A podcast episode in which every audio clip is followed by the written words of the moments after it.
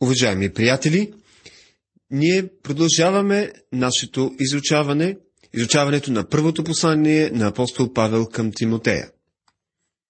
В миналото предаване изучавахме глава 5, в която обсъдихме отношението на ръководителя към различните групи и членове на местната църква. Сега започваме последната глава 6.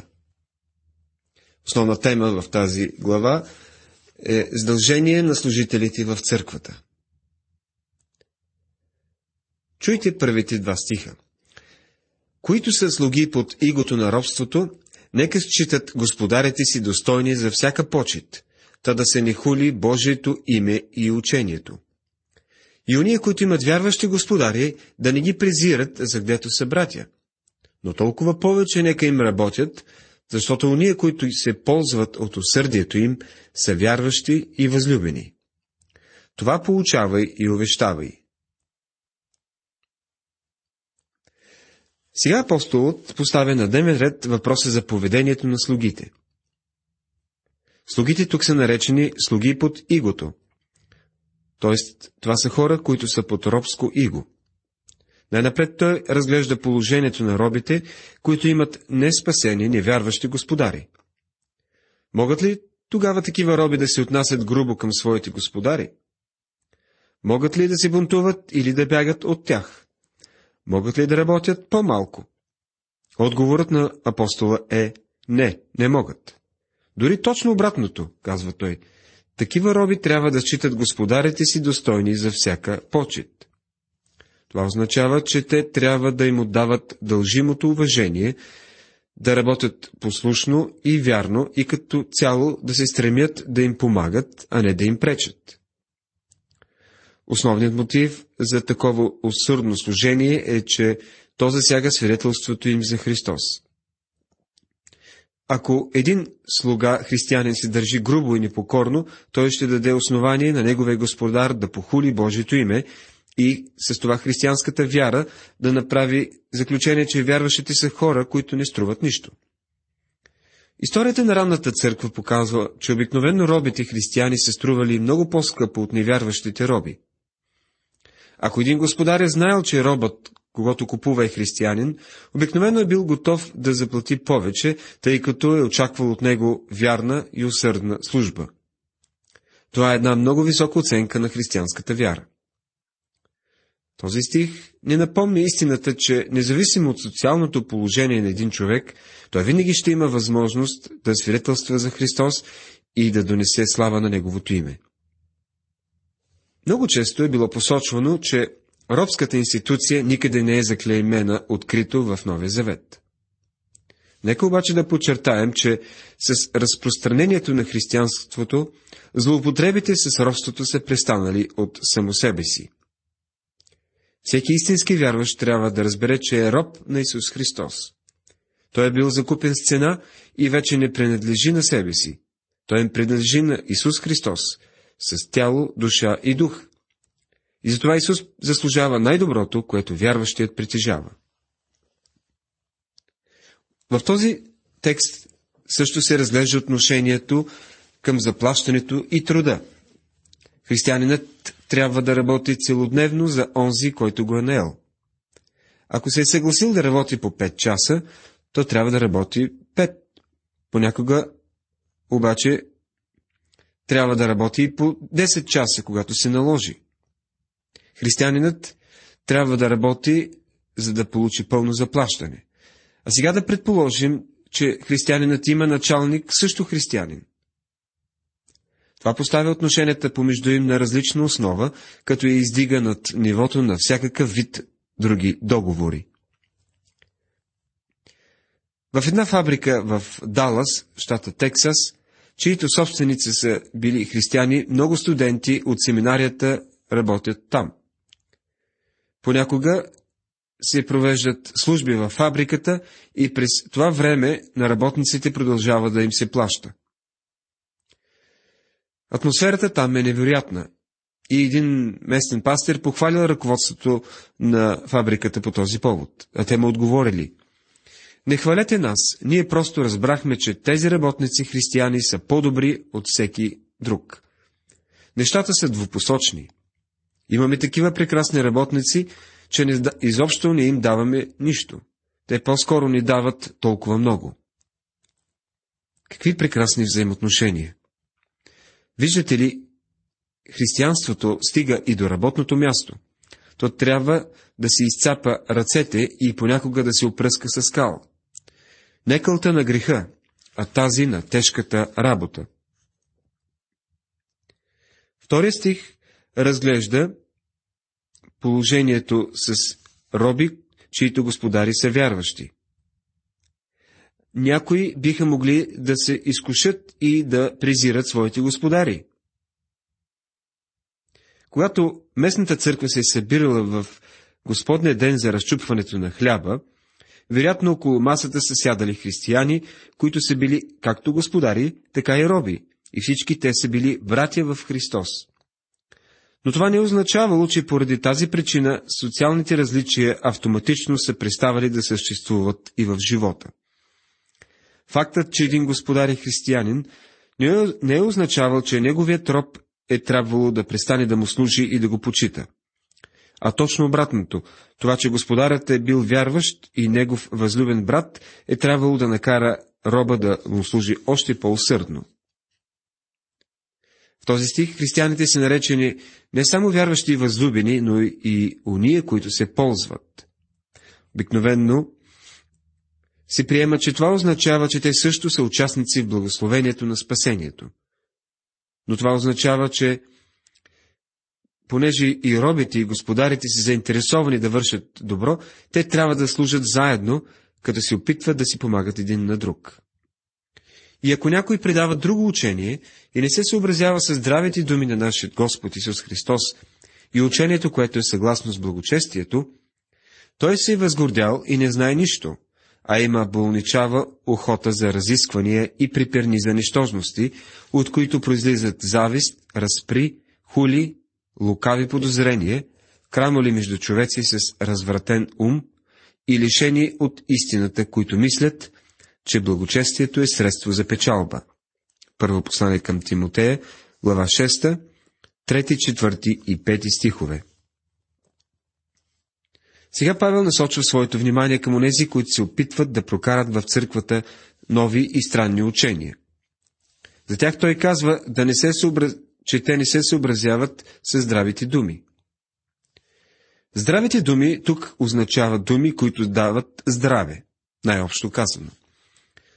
Такива са били думите на нашия Господ Исус, които Той е изговорил, докато е бил на земята и които са запазени за нас в Евангелията. Здраво е и цялото новозаветно учение. Това е учение съгласно с благочестието, в смисъл, че насърчава и съдейства за благочестивото поведение на християните. В служението има някои горделиви хора, които наистина причиняват неприятности. Гордостта винаги води до проблеми, а за едно Божие чадо тя е недопустима. Трябва да осъзнаваме, че сме грешници, спасени по Божията благодат. Възгордяването е постоянна заплаха. Може да има възгордяване поради положение, раса, красота и благодат. Някои дори се гордеят, че са били спасени по Божията благодат. Но, приятели, ние християните имаме и за какво да се смиряваме. Имаме доста жалко и горчиво минало. Ние сме грешници, спасени по Божията благодат. В петия стих си говори за някои, които имат развратен ум, лишени от истината, или болен ум, както е в друг превод. Ленски дава следният коментар. Болният ум се характеризира с поквара и разложение, което означава, че той не функционира нормално в моралната и духовна област. Хората с болен ум не реагират нормално на истината. Всяка истина и нейното представяне на практика трябва да предизвикат реакция на приемане, което особено въжи за истините на спасителното Божие благовестие. Всички лъжи, заблуди и извращения трябва да предизвикат отхвърляне, като това особено се отнася до тези в моралната и духовната сфера. Когато се срещне с истината, поквареният ум вижда и търси в нея само недостатъци, с които да обоснове своите възражения. Когато се срещне с нещо, което се различава от истината, той вижда и търси в него само това, което може да му помогне да приеме лъжата. А благочестието със задоволство е голяма печалба. Продължава апостолът в шестия стих. Също както в предишният стих ни запознава с лъживата печалба, така този стих ни показва каква е и истинската печалба. Съчетанието от благочестие и задоволство е голяма печалба, е интересно. Благочестието без задоволство е едно едностранчиво свидетелство. Задоволството пък без благочестие пък изобщо не е християнско. Но когато истинското благочестие се съчетае с скромното приемане с благодарност на личните обстоятелства, тогава това е една печалба, която никакви пари не могат да донесат. Важно е Божието дете да намира удовлетворение от положението си в живота. Защото нищо не сме внесли в света, нито можем да изнесем нещо. Глава 6, стих 7 Като че ли тези стихове звучат на, като получение на Господ Исус в проповета на планината. Този стих ни напомня за Неговото наставление, в което Той ни насърчава да разчитаме на Своят небесен баща за снабдяването на нуждите си. Има три момента в нашия живот, в които ние сме с празни ръце. В момента на нашето раждане, в момента, в който идваме при Исус и в момента на нашата смърт. Този стих ни кара да си спомним за първия и последният момент. Не сме внесли нищо и съвсем е сигурно, че няма да можем да изнесем нищо от него. Преди да умре, Александър Велики е казал, когато умра, служете ме в ковчега с ръцете върху дрехите, без да ги покривате, така че всичко да могат, всички да могат да видят, че в тях няма нищо. Бейтс казва, да, дори и онези ръце, които някога са държали най-мощния скиптър в света, или които са носили най-победоносната сабя, или които са били пълни с сребро и злато, или които някога са имали власт да освобождават или да осъждат на смърт, сега са празни. Това е една постоянна аксиома. Докато един от американските милионери умирал, наследниците му чакали отвън.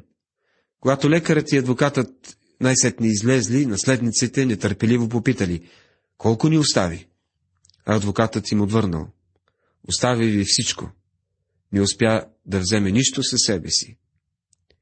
И идваме с празни ръце на този свят и пак така го напускаме.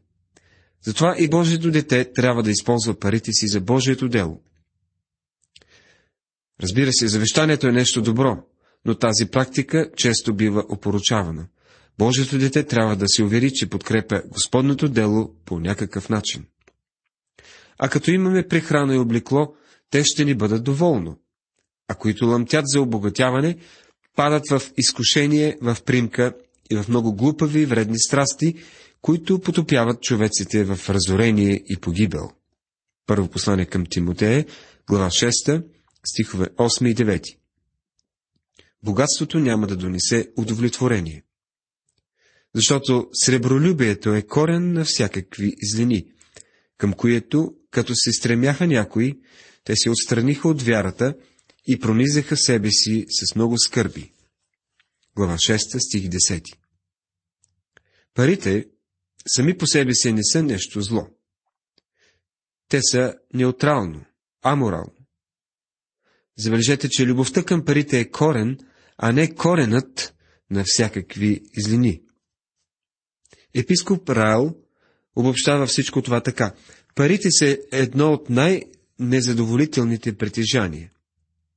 Вярно е, че те те освобождават от някои грижи, но е вярно също така, че те ти носят почти толкова нови грижи, колкото са ти и отнели. Така, например, се появява грижата как да се снабдиш с тях, или грижата как да ги запазиш, или грижата как да ги използваш, или грижата да не злоупотребиш с тях, или грижата на кого да ги оставиш. Две трети от всички разправи, караници и съдебни дела в света имат една единствена проста причина – парите. Но ти, човече Божий, бягай от тия неща и следвай правдата, благочестието, вярата, любовта, търпението, крутостта. Подвизавай се в доброто воинстване на вярата. Хвани се за вечния живот, на който си бил призван, като си направил добрата изповед пред мнозина свидетели. Първо послание към Тимотея, 6 глава, стихове 11 и 12. Това са добродетелите, избрани в 11 стих, към които трябва да си стреми един Божий човек. Какво значи да се подвизаваме в доброто воинстване? Тази борба може да е външна или вътрешна, физическа или духовна. Казва се да си хванем за вечния живот. Ако ви попитам следното, представете си, че ви арестуват за това, че сте християнин и ви поставят пред съда, ще намерят ли достатъчно доказателства, за да ви обвинят? Точно за това говори апостол Павел. Хвани се за вечния живот. Тоест, дайте ясно да се разбере, че сте Божии чеда. Заръчвам ти пред Бога, който оживява всичко, и пред Христа Исуса, който пред Понтийския пилат засвидетелствува добрата изповед. Да пазиш тая заповед чисто и безукорно до явлението на нашия Господ Исус Христос. Първо послание към Тимотея, 6 глава, стихове 13 и 14. Пред Бога, който оживява всичко. Бог дава живот на всички. Тук имаме две свидетелства. Пред Бога и пред Исус Христос. Да пазиш тая заповед чисто и безукорно. Означава да, да пазите заповедите на апостолът без никаква сянка на непочтеност или укор. Ако следвате Христос, ще се държите, приятели, като Божии чеда което своевременно ще бъде открито от блаженния единствен властител, цар на царстващите и Господ на господстващите, който сам притежава безсмъртие, обитавайки в непристъпна светлина, когато никой човек не е видял, нито може да види. Комуто да бъде чест и вечна сила. Амин. Първо послание към Тимотея, 6 глава, 15 и 16 стихове. Който сам притежава безсмъртие, казва апостолът. Исус Христос е единственият, който е бил възкресен от мъртвите с прославено тяло. На уния, които имат богатството на този свят, заръчай да не високумстват, нито да се надяват на непостоянното богатство, а на Бога, който ни дава всичко изобилно да се наслаждаваме. Да струват добро, да богатеят с добри дела, да бъдат щедри, съчувствителни, да събират за себе си имот, който ще бъде добра основа за в бъдеще, за да се хванат за истинския живот. Първо послание към Тимотея, глава 6, стихове 17, 18 и 19. Призива е за уния, които имат богатство, и тези предупреждения са към богатите. Но това е предупреждение и към всеки един християнин.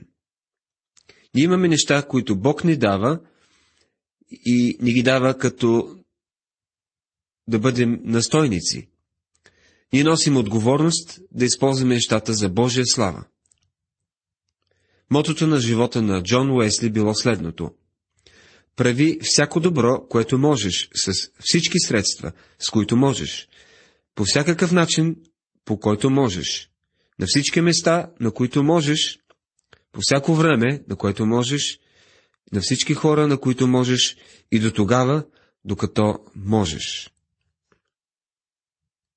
О, Тимотее, пази това, което ти е поверено, като се отклоняваш от скверните празнословия и противоречие на криво нареченото знание, но което като се предадаха някои, отстраниха се от вярата.